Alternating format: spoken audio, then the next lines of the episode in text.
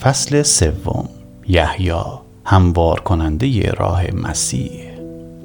در آن روزها یحیای تعمید دهنده ظهور کرد. او در بیابان یهودیه موعظه می کرد و می گفت توبه کنید.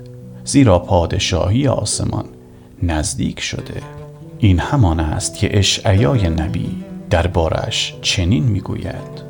ندای آن که در بیابان فریاد برمی آورد راه خداوند را آماده کنید. طریقهای او را هموار سازید یحیی جامه از پشم شتر بر تن داشت و کمربندی چرمین بر کمر میبست و خوراکش ملخ و اصل صحرایی بود. مردمان اورشلیم و سراسر یهودیه و تمامی نواحی اطراف رود اردن جملگی نزد او می‌رفتند و به گناهان خود اعتراف کرده در رود اردن از او تعمید می گرفتند.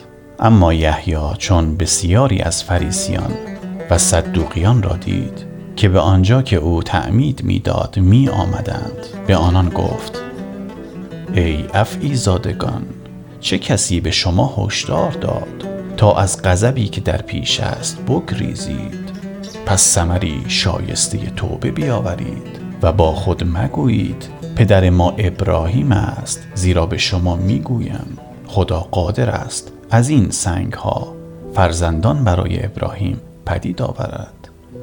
همکنون تیشه بر ریشه درختان نهاده شده هر درختی که میوه خوب ندهد بریده و در آتش افکنده خواهد شد. من شما را برای توبه با آب تعمید می دهم اما آن که پس از من می آید تواناتر از من است و من حتی شایسته برگرفتن کفشایش نیستم.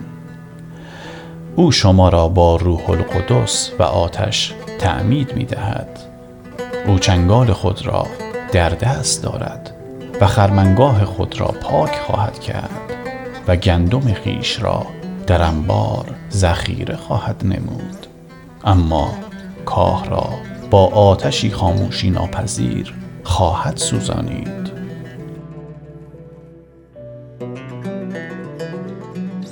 تعمید عیسی. آنگاه عیسی از جلیل به رود اردن آمد تا از یحیی تعمید گیرد ولی یحیی کوشید. او را باز دارد و به او گفت منم که باید دست و تعمید بگیرم.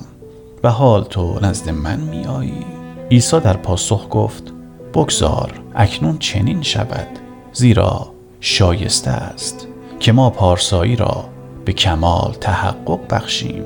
پس یحیی رضایت داد چون عیسی تعمید گرفت بیدرنگ از آب برآمد. همان دم آسمان گشوده شد و او روح خدا را دید که همچون کبوتری فرود آمد. و بر وی قرار گرفت. سپس ندایی از آسمان در رسید که این است پسر محبوبم که از او خوشنودم.